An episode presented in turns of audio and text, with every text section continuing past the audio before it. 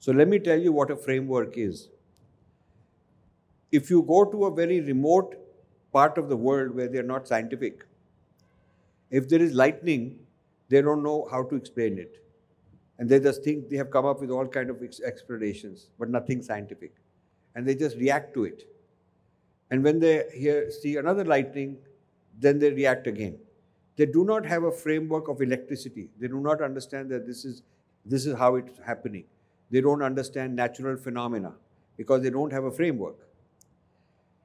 Suppose somebody does not know the concept of a metro and he comes and he sees that there is this big cement tower they're making and he says, What is this all about?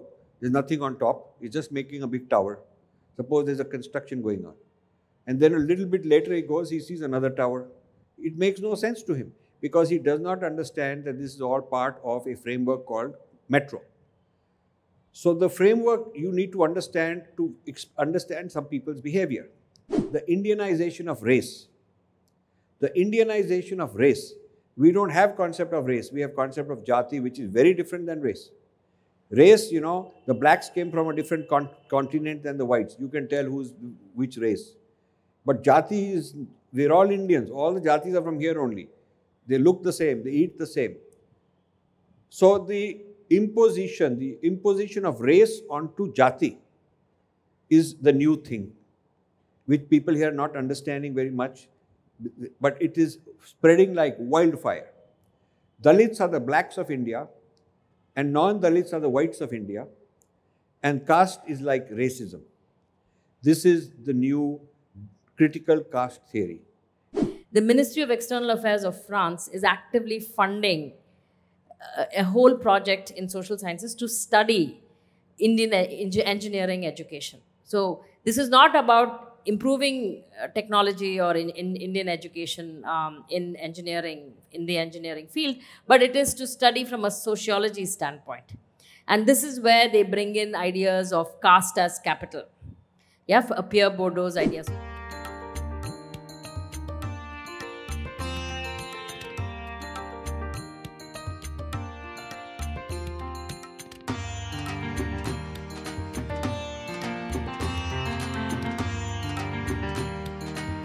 Namaste.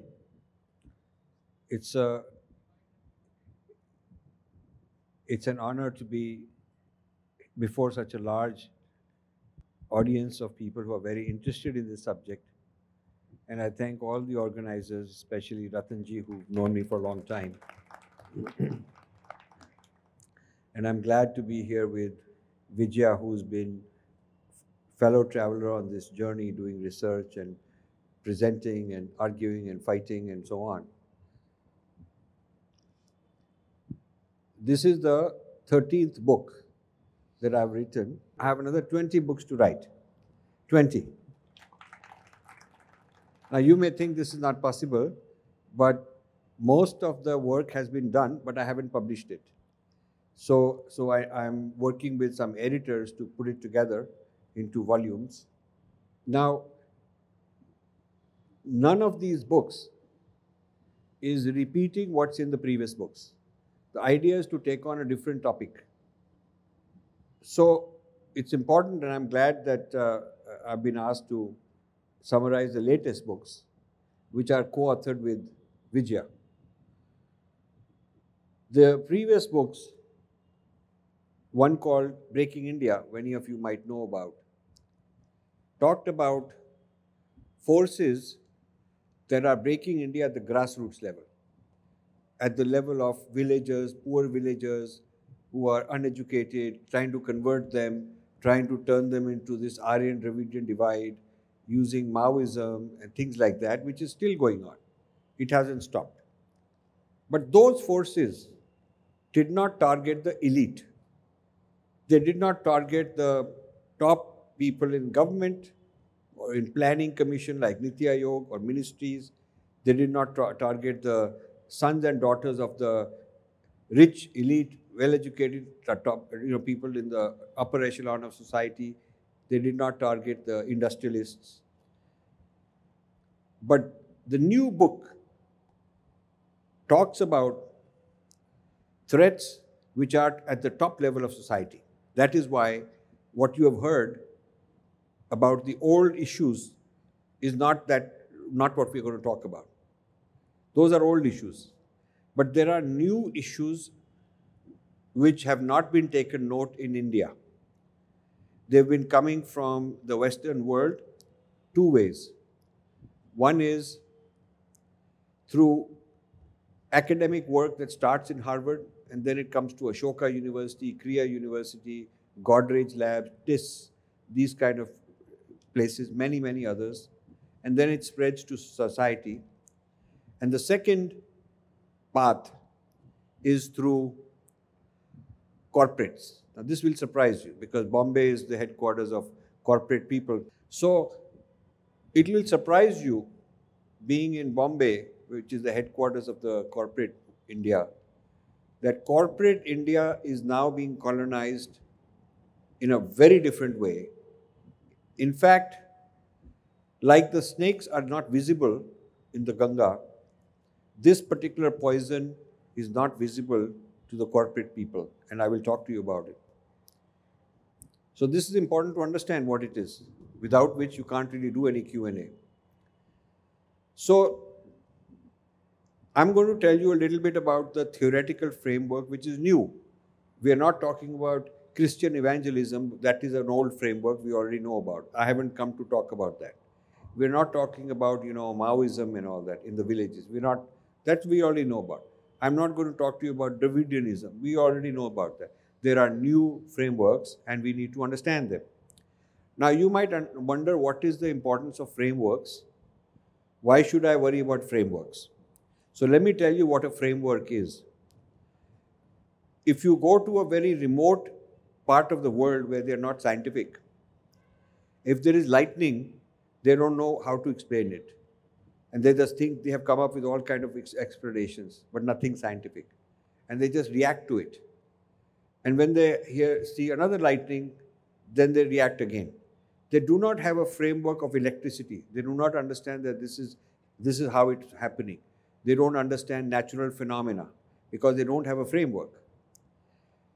Suppose somebody does not know the concept of a metro and he comes and he sees that there is this big cement tower they're making and he says, What is this all about?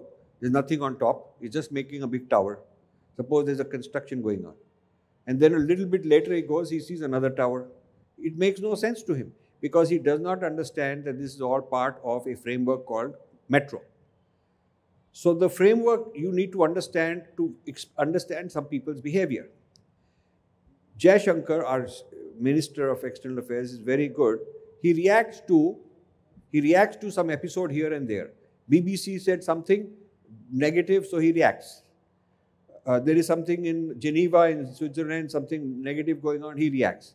There is something which the US government said about India not having a democracy and denying rights of freedom, he reacts. But he does not have a framework telling him where is all this coming from. So he's reacting one at a time, one episode at a time. This is a very serious matter. It means that there is no ability to predict because you don't have a framework, you can't predict.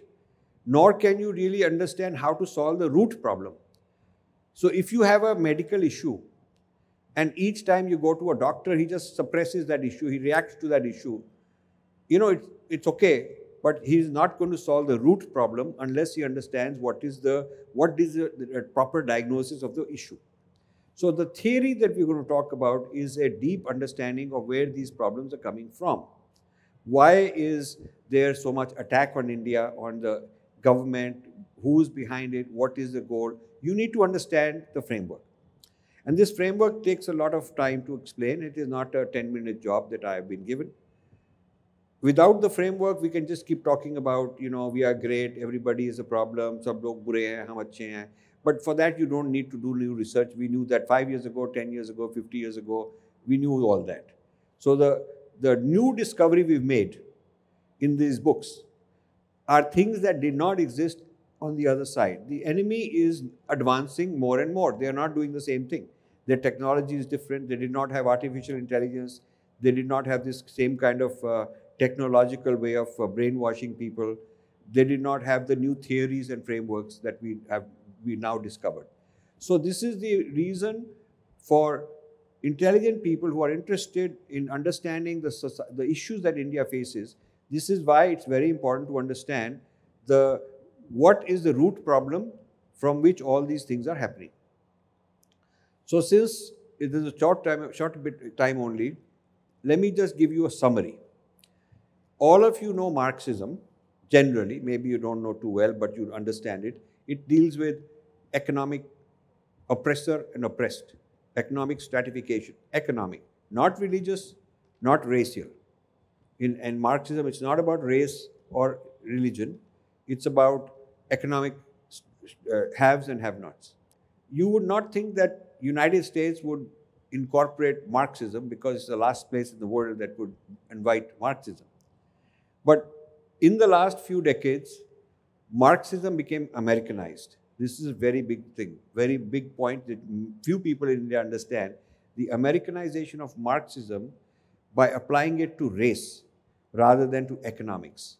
So, this business of interpreting black oppression by whites with Marxist theory and therefore saying that the structures should be dismantled.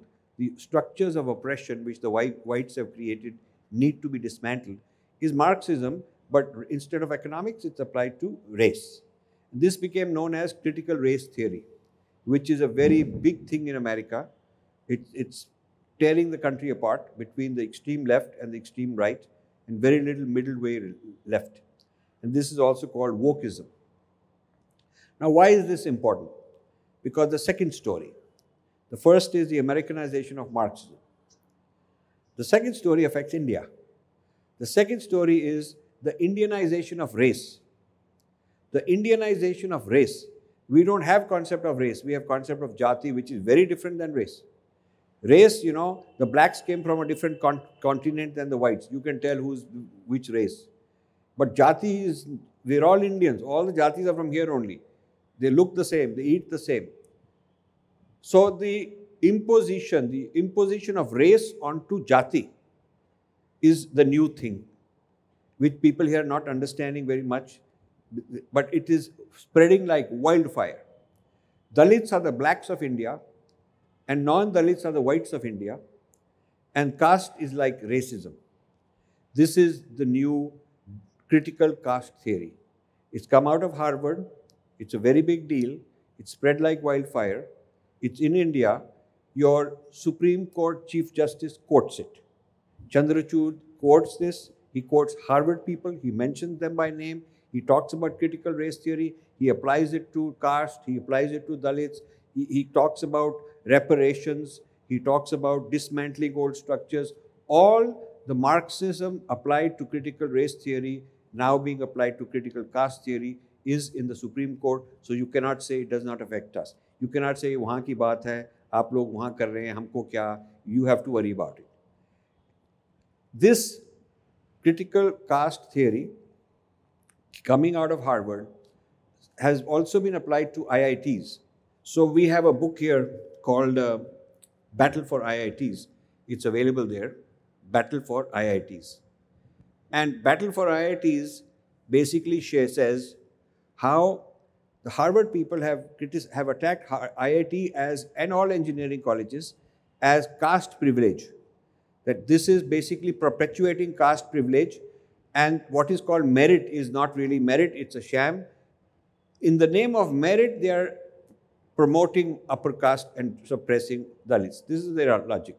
Now, we know it's not true, but when Harvard says it, Harvard University Press publishes it, people believe it and it has gone around the world. It is part of the Harvard curriculum. It's part of the curriculum in all the big universities in the United States and in India. And in India. You go to TISS and you will find it full of that. You go to many places in IIT Bombay, you will find it that. In the humanities and social science department, you will find it there. So it's not just JNU that we keep talking about. In fact, JNU has cleaned up quite a bit in recent years, but this is pervasive throughout Indian education. So this business has now resulted in lawsuits in Silicon Valley against people, companies like Cisco, where a lot of Indian tech workers are employed, that these tech workers are bringing caste, uh, racism from India. These tech workers are bringing casteism and racism from India, and now there is a prejudice against uh, Dalits and uh, minorities in United States by these Brahmins. So the idea is, so they lawsuit against a Brahmin in Cisco that he is oppressing lower caste people in Cisco. And of course, Cisco has to defend it. So this has become a very big thing throughout the United States. Not only tech workers in Silicon Valley, but people in the auto industry, people in pharmaceutical, people in financial industry, also World Bank, uh, United Nations. Whole lot of organizations in the United States are now in, into this business of uh, caste sensitivity training. Everybody is being asked to learn about caste and why it's horrible, and Hindus have caste. So they've uh, basically targeted India and Hindus as a topic of uh, very hard kind of social injustice. These are the people bringing bad social structures into United States. They should be stopped. They should be curtailed. There are some people calling for uh, uh, caste or caste quotas for H-1B visa, for the visa from here. So you see, this is becomes spread, and, and people here don't want to know, don't care to know, and we want them to know. Now, these policies that the American multinationals are incorporating in their is called DEI, diversity, equity, and inclusion. Under that name, in the HR department, they are bringing these kind of policies. And those companies are now going to start implementing these policies in their Indian subsidiaries. So all these Microsoft India, Google India, Facebook India, all the Indian subsidiaries, plus TCS, which is outsourcing, Americans will require that you have to comply with our laws on caste. American laws on caste American laws on caste will apply to India, not Indian laws on caste. American laws on caste, which are race about racism, equating caste as racism is their law on caste. Those laws on caste through the American multinationals are coming to India. And not just tech, but all the industries. And so this is coming also through human rights. It's, it's coming in the European Union. So this uh, expansion of uh, uh, American racial uh, problems, projecting, exporting them over to other countries, India is the main target. India is the main target. Now, now, another very big story in this book is that Bombay industrialists are funding this research at Harvard. Mahindra Humanities Center. Mr. Mahindra is a nice man. I've, I've met him once or twice. I have no personal argument.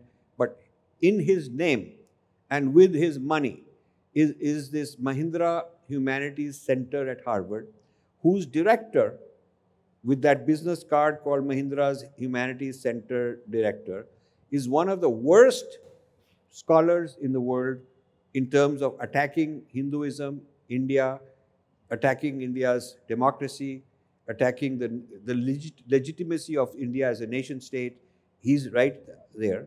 And either Mr. Mahindra doesn't know or he doesn't want to know. But whatever it is, it's, it's a disgrace because an industrialist should know what is happening with his money, especially if it violates his own values. There is a Lakshmi Mittal and Family Institute for South Asia Studies at Harvard, which is promoting conferences, and in these conferences come Khalistanis, come Kashmir separatists, come all kind of people, you know, uh, so-called uh, freedom, of liber- uh, this kind of uh, social justice type people, and they're attacking India. There is a, a Ajay Piramal group there in Harvard. There is Tatas, there is Bajaj, there are many, and we've named them.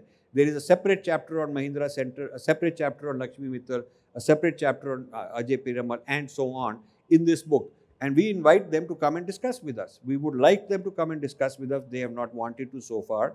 We've tried for quite some time, and we continue trying uh, Ratanji has been trying also to see if we can have a meeting with them. So, whatever the reasons might be, the end result of what they are doing is not happy and not friendly for India. This is a very big story. This story should come out rather than some old type of old issues. Do you know one of the worst scholars in the Western world attacking Hindu Dharma, Hinduism, saffronism, Hindutva, is a Professor Hansen. That's his name, Professor Hansen. And you know what is his official title? Reliance Dhirubhai Ambani Professor at Stanford. That's his title.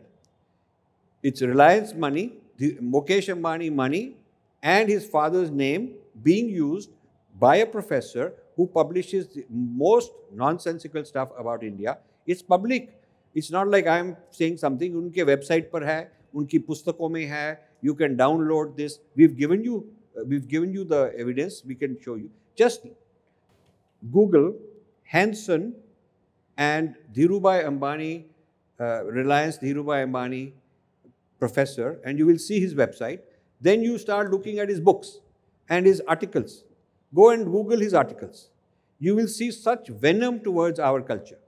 Now, this is important for you to know. I mean, we could keep sitting here talking about the same old thing that we are, you know, the great and we everybody else yeah, wo. But aajkal jo yudh hai, it has become like this. You have to you have to fight the Kurukshetra in its current state, not how the Kurukshetra was. Kurukshetra is not static the enemy is not sitting still they have now infiltrated the government some of these people have now infiltrated Niti Aayog we're mentioning their names and a lot of the American consultants are bringing in certain standards of social justice when they say social justice, it should raise a red flag. Social justice, according to whom? According to us, we have a so, so certain society. Our society, Vasudhaiva Kutumbakam, how you do social justice is our way. It is not their idea of social justice. So their idea of social justice is coming in through Ernst & Young, Deloitte, PricewaterhouseCooper, McKinsey, and these are the big shots that come to Bombay, and all of you guys from the corporate sector invite them, and they are wow, wow, wow, whatever they say is like Bhagwan. But you guys have not done your due diligence. You have not done the Purva Paksha, which our tradition says you have to do in order to understand what exactly they are promoting. So this uh, this is a long subject. I I'll have, I want to take questions from the audience because I don't want to uh, focus on premeditated questions that are not relevant to this topic. This is what we've uh, discovered. This is a discovery. We made a discovery and we want to share this discovery with you. Now, I think I would like to request Vijaya to complete the story because Vijaya knows how this is affecting India, how all this, starting in the United States, has entered India. So, Vijaya, please start. Uh, namaste and thank you for having us. Uh, quickly, what I want to tell you is uh, it's all pervasive in India. in fact, uh, ji talked about moving from hydrocarbon to hydrogen, but in the name of sustainability and environmental uh, sustainability, you have a lot of these critical race theory ideas coming into the corporate world, coming into NGOs, coming into the government, right? So, um, first of all, let's talk about educational institutions. Um, the new education policy has brought in the, uh, you know, has opened the floodgates for foreign institutions to set up shop. The reason being that there are lots of Indians uh, who are spending uh, you know thousands of dollars to send their children overseas. And so if we invite foreign universities to come here and set up shop then the foreign exchange doesn't go out and they can do this right in um, in the motherland. But the problem is uh, liberal arts universities are coming. We have to first find out what does liberal arts mean. Like everything that the left you know puts out there's nothing liberal about liberal arts there is nothing you know when you have dei diversity equity and inclusion there's nothing about diversity. It just means a diversity of a certain kind. There's, and equity is not equality although it sounds the same. And inclusion means including some people by excluding some others. So the definition is very very important when you look at these sorts of nice sounding words that you see in corporate jargon and that you see um, overall in the newspapers like sustainability 2030 unesco's 2030 you know the un's 2030 agenda on sustainability. So lots of lots of rubbish is hidden inside this. These are breaking india forces hidden inside this. So there's a whole the last part of the book is is about these big organizations like world economic forum the united nations. Um, the long and short of it would be that we should scrutinize these relationships and perhaps even divorce our connections with the United Nations. So that's the last part. But getting back to education, so we have the education policy where we're bringing in these liberal arts uh, colleges. They're going to be teaching Western social sciences, like Rajiv ji said. So we're going to be having a force multiplier of bringing Western universities teaching uh, you know can they have they have no rules like our local institutions so they can charge any amount of fee they can do anything they can teach anything they have total freedom and compared to ugc norms imposed on local institutions. So that's number one. It's not a fair uh, level playing field. And secondly uh, western social sciences are going to be taught. Now to give a glimpse of what western social sciences entails we detail a whole section on ashoka university. It is sort of the premium uh, social uh, liberal arts university. It considers itself the Harvard of India. Um, and you know, if we we look at five different departments very briefly in the book because we had so much research uh, and we wanted to give you a snapshot of what this entails. So quickly, I will just go through Ashoka so that you under you understand what this entails. So Ashoka has a China Studies program. The China Studies program has lots of links to the CCP and China. And this is China's way of educating Indian scholars on how China should be viewed. And Ashoka is the distribution channel. It brings in scholars from Jadavpur University, Somaiya College, uh, Christ College in Bangalore, all kinds of uni- uh, other universities in the south, and channels them to Ashoka and sends them over to China. Now, the same Ashoka University had a conference in China. Uh, it was called the Shanghai Meritocracy Workshop. It was a collaboration between Harvard University, uh, Ashoka University, and it was held in China. This was uh, talking about meritocracy in the past and in the present. Of course, the Chinese are very proud of their history of meritocracy and their current state of meritocracy and how they excel in all fields. Whereas uh, scholars from Ashoka talked about how meritocracy is uh, born out of caste about uh, it, it, came from the privileged caste and and spun it in a way that that demeaned india and um, essentially uh, they said meritocracy was a sham and we should dismantle it so this same this same idea is what uh, has gone into the research on the iits and the research on the iit is also a harvard uh, idea but it started in 2010 um, when, uh, you know, with the French government. So this book also shows you some of these national security issues that India is having. The Ministry of External Affairs of France is actively funding a, uh, a whole project in social sciences to study Indian engineering education. So this is not about improving uh, technology or in, in Indian education um, in engineering, in the engineering field, but it is to study from a sociology standpoint. And this is where they bring in ideas of caste as capital. Yeah, Pierre Bourdieu's idea. So the first mapping of Western social sciences was done around in around 2010 or 12, around that time frame, with Delhi University. They trained a lot of Indian scholars and uh, had a conference uh, to to map Pierre Bourdieu's idea of you know of uh, of culture as capital and, and, made culture as caste in the Indian context, and so caste as social capital was born. And of course, later Harvard University came, hijacked the idea, and and then applied critical race theory, and lo and behold, now we are at the position where the IITs are under attack. They want to dismantle the IITs, and uh, and we're all scrambling because all the stakeholders are, are affected. The students uh, they don't want they want to get get out of the JEE exams because they think that's casteist.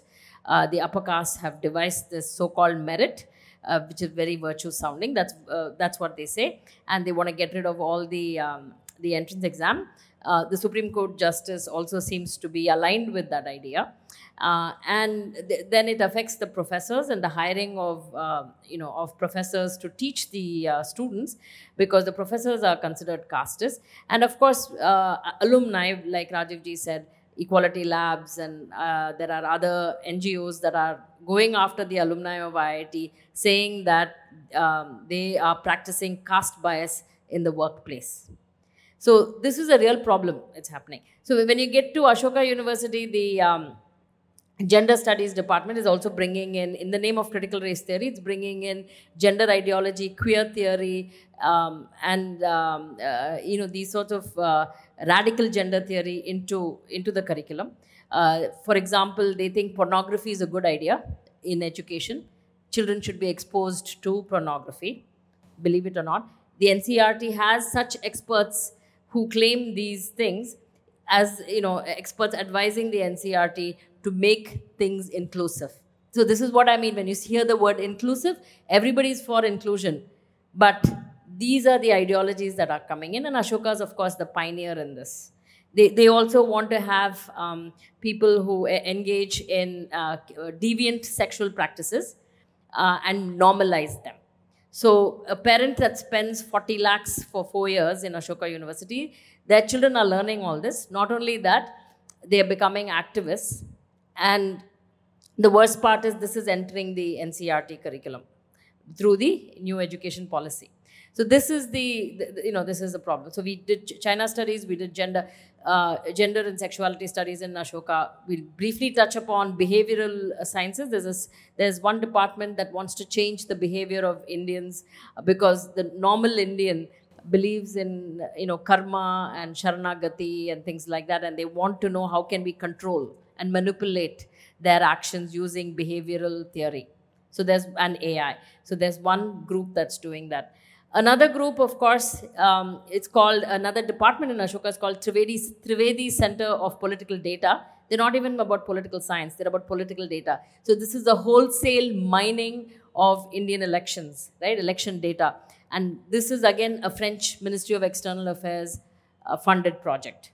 And all this data on every election from the panchayat level up to the parliament level, everything is in, in a database hosted in some French uh, institute. Yeah. And uh, so this is again dangerous because we have a whole lot of data that makes India vulnerable.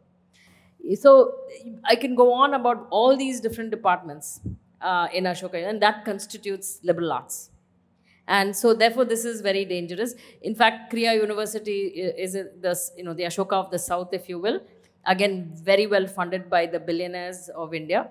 And what Krea is doing has a partnership with MIT. One would think that a partnership with MIT would give you space technology or nuclear technology or something like that, but it's nothing about technology because one would think MIT you know is at the cutting edge of science and technology but we are not getting that from uh, mit in fact a Saudi funded project on eradicating poverty in India. That's the area they're working on. And not many know that Saudi Arabia itself has 25% of its people, population living under the poverty line. But here are the Saudis funding MIT to work on India's poverty. Right? And uh, so Krea University is sort of the uh, the, the, the, you know the the scholars at you know the uh, outpost for MIT and uh, they again they want to for example one of the projects is on why are upper caste hindu women not going to work when they get married and have a family? How do we change this? So maybe the the male the hindu male is patriarchal and oppressive. So these are the kinds of things that are, that is being studied. Not we are not getting space technology or any of that. So the couple of liberal arts universities that have come up with, Indi- with Indian billionaires funding uh, have terrible results. The last thing I want to tell you about education is that social sciences in the US itself hasn't produced results.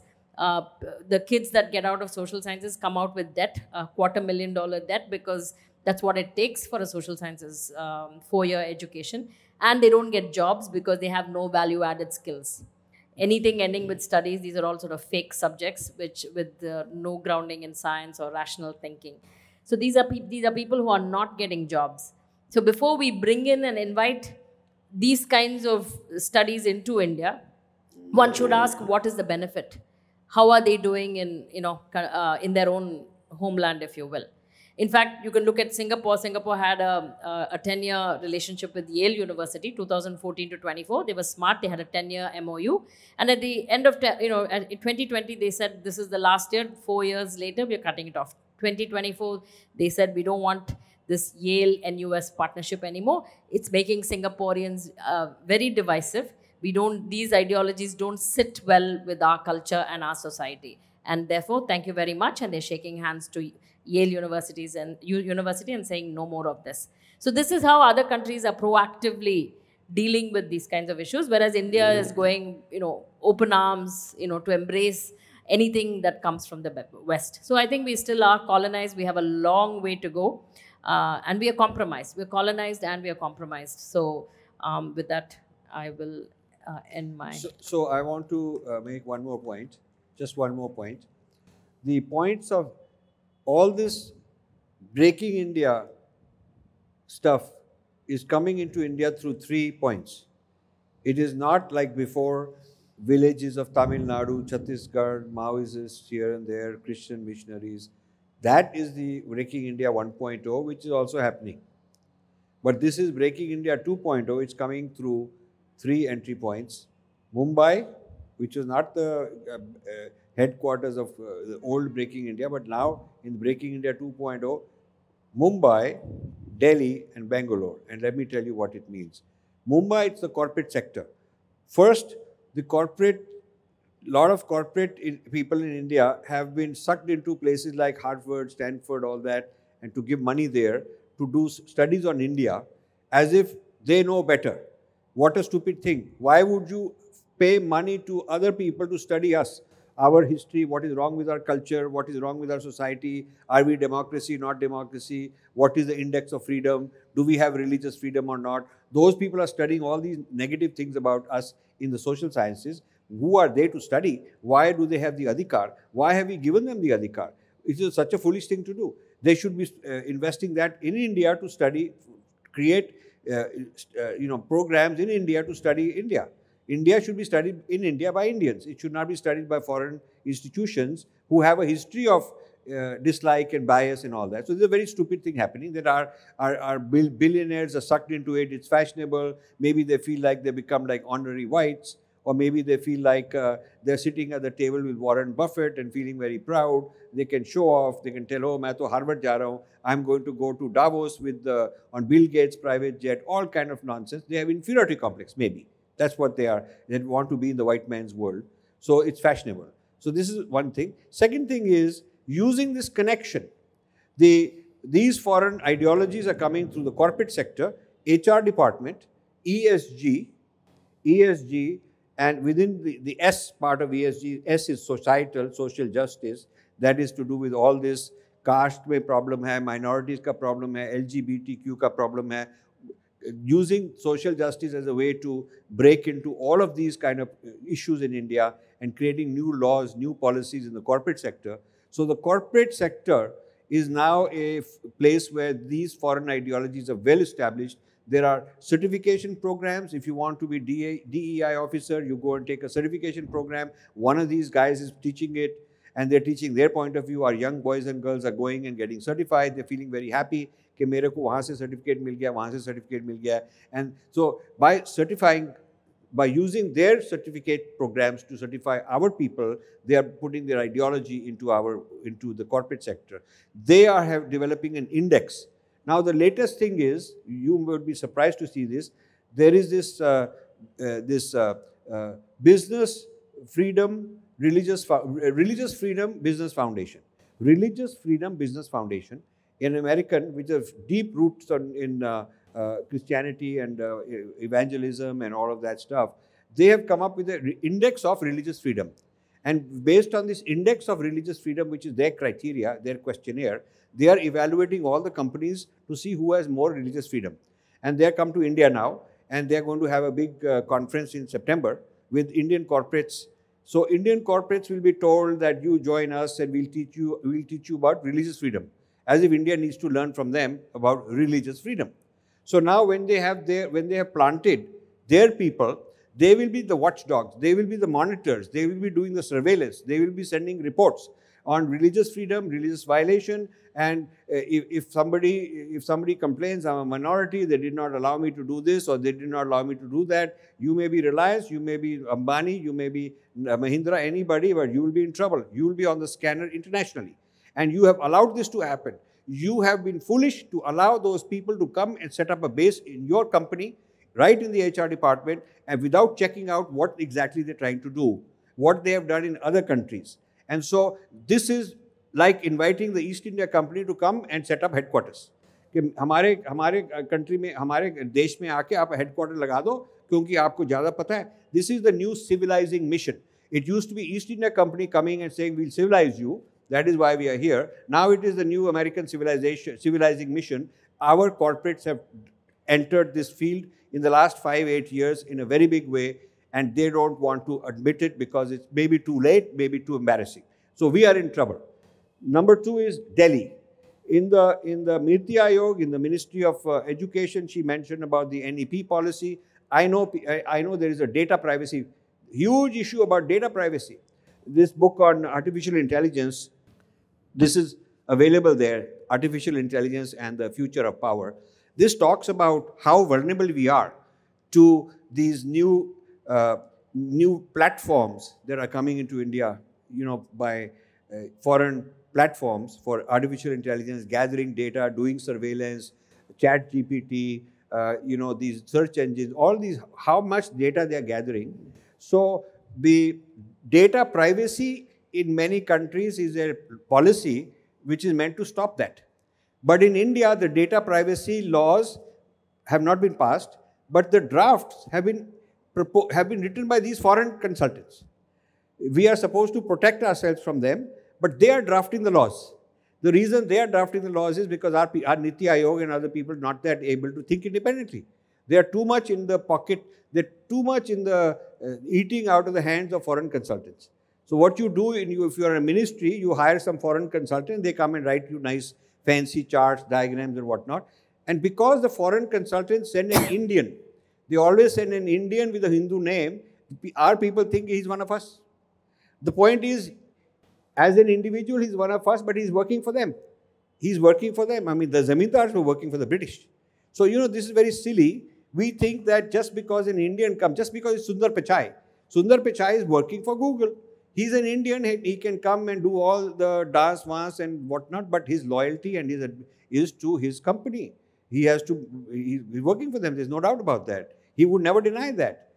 So we are, we are being sold out to American consultants, indexes measuring us, people writing our policies, our policies for us, because our people do not have the brains or intelligence or whatever it is. I'm surprised because we're an intelligent society. So that's the second point of entry. Third is Bangalore. Bangalore, there are uh, organizations in the there's an American organization called Omidyar. You might never even heard of it. You heard of George Soros. Many of you heard of George Soros and what kind of problem he's creating in India. But Omidyar is more has more billions, half the age, very tech savvy, and he is bringing. He's worse than George Soros. He's George Soros 2.0, and he's bringing that through investments in Silicon, in, uh, in Bangalore, investments in technology, in uh, startups, artificial intelligence type, new technology, and he's got $500 million invested in India, and nobody has put him on the scanner as of now. So this is an entry of this new, this, and they are into uh, youth empowerment for social justice. So they, on the one hand, they are writing software to uh, go and help some villages or whatever, but then the message is that the idea is to promote social justice, which should be a red flag. Whenever you see, whenever you see some foreigner trying to teach you social justice or religious freedom, you should say, aha, I, I better be careful. You see. So these are the three main points of entry which were not there before. Five, ten years ago, we could not have said that these things have become so are so serious, but today they're very serious. And we've come all the way to Bombay, not to talk about old problems that you already know about, but to alert you to something new, which the elites of Bombay are in denial, and you, the arms, arms admi, the Samaj, have to do something about it. Thank you very much for listening. Thank you very much, Rajivji. Thank you very much, Vijayajin. Thank you, Kiranji, for this conversation. Although this was not part of my script, but I sincerely feel that what was the topic for all, all, at least two days of discussions uh, we were forced to have it in a couple of hours and or maybe even less than that. And uh, it's given us a lot of food for thought and a lot of actionables. I hope that we will get into that. Uh, with this uh, we move to the next agenda item is to republish the book uh, snakes in the ganga we request all the dignitaries to come on the dais and uh, do the needful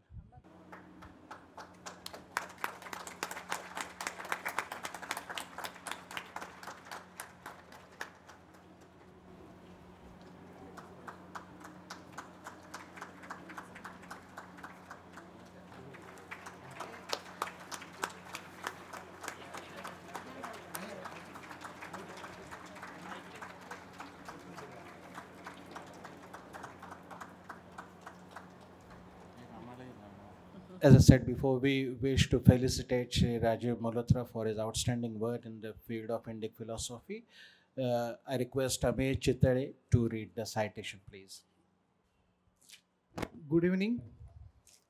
I consider this opportunity as my honor that I've been asked to read the citation in honor of Sri Rajivji Malhotra. Respected Sri Rajiv Malhotra, your entire work has been a chronicle dedicated to reposition the prominence of Hindu culture in today's contemporary world, and hence it is indeed a moment of glory for us that you have graced our minuscule efforts. You had a trailblazing business and entrepreneur career, which is an inspiration for generations of Bharatiya youngsters. Since early days, you have shown a keen academic passion for having an in depth understanding of Indic studies and Hindu culture. You have donated millions of dollars for academic research, particularly in the Indology domain. You were quite aghast to discover that the funding was being used for biased and agenda driven propaganda instead of critical academic scholarships.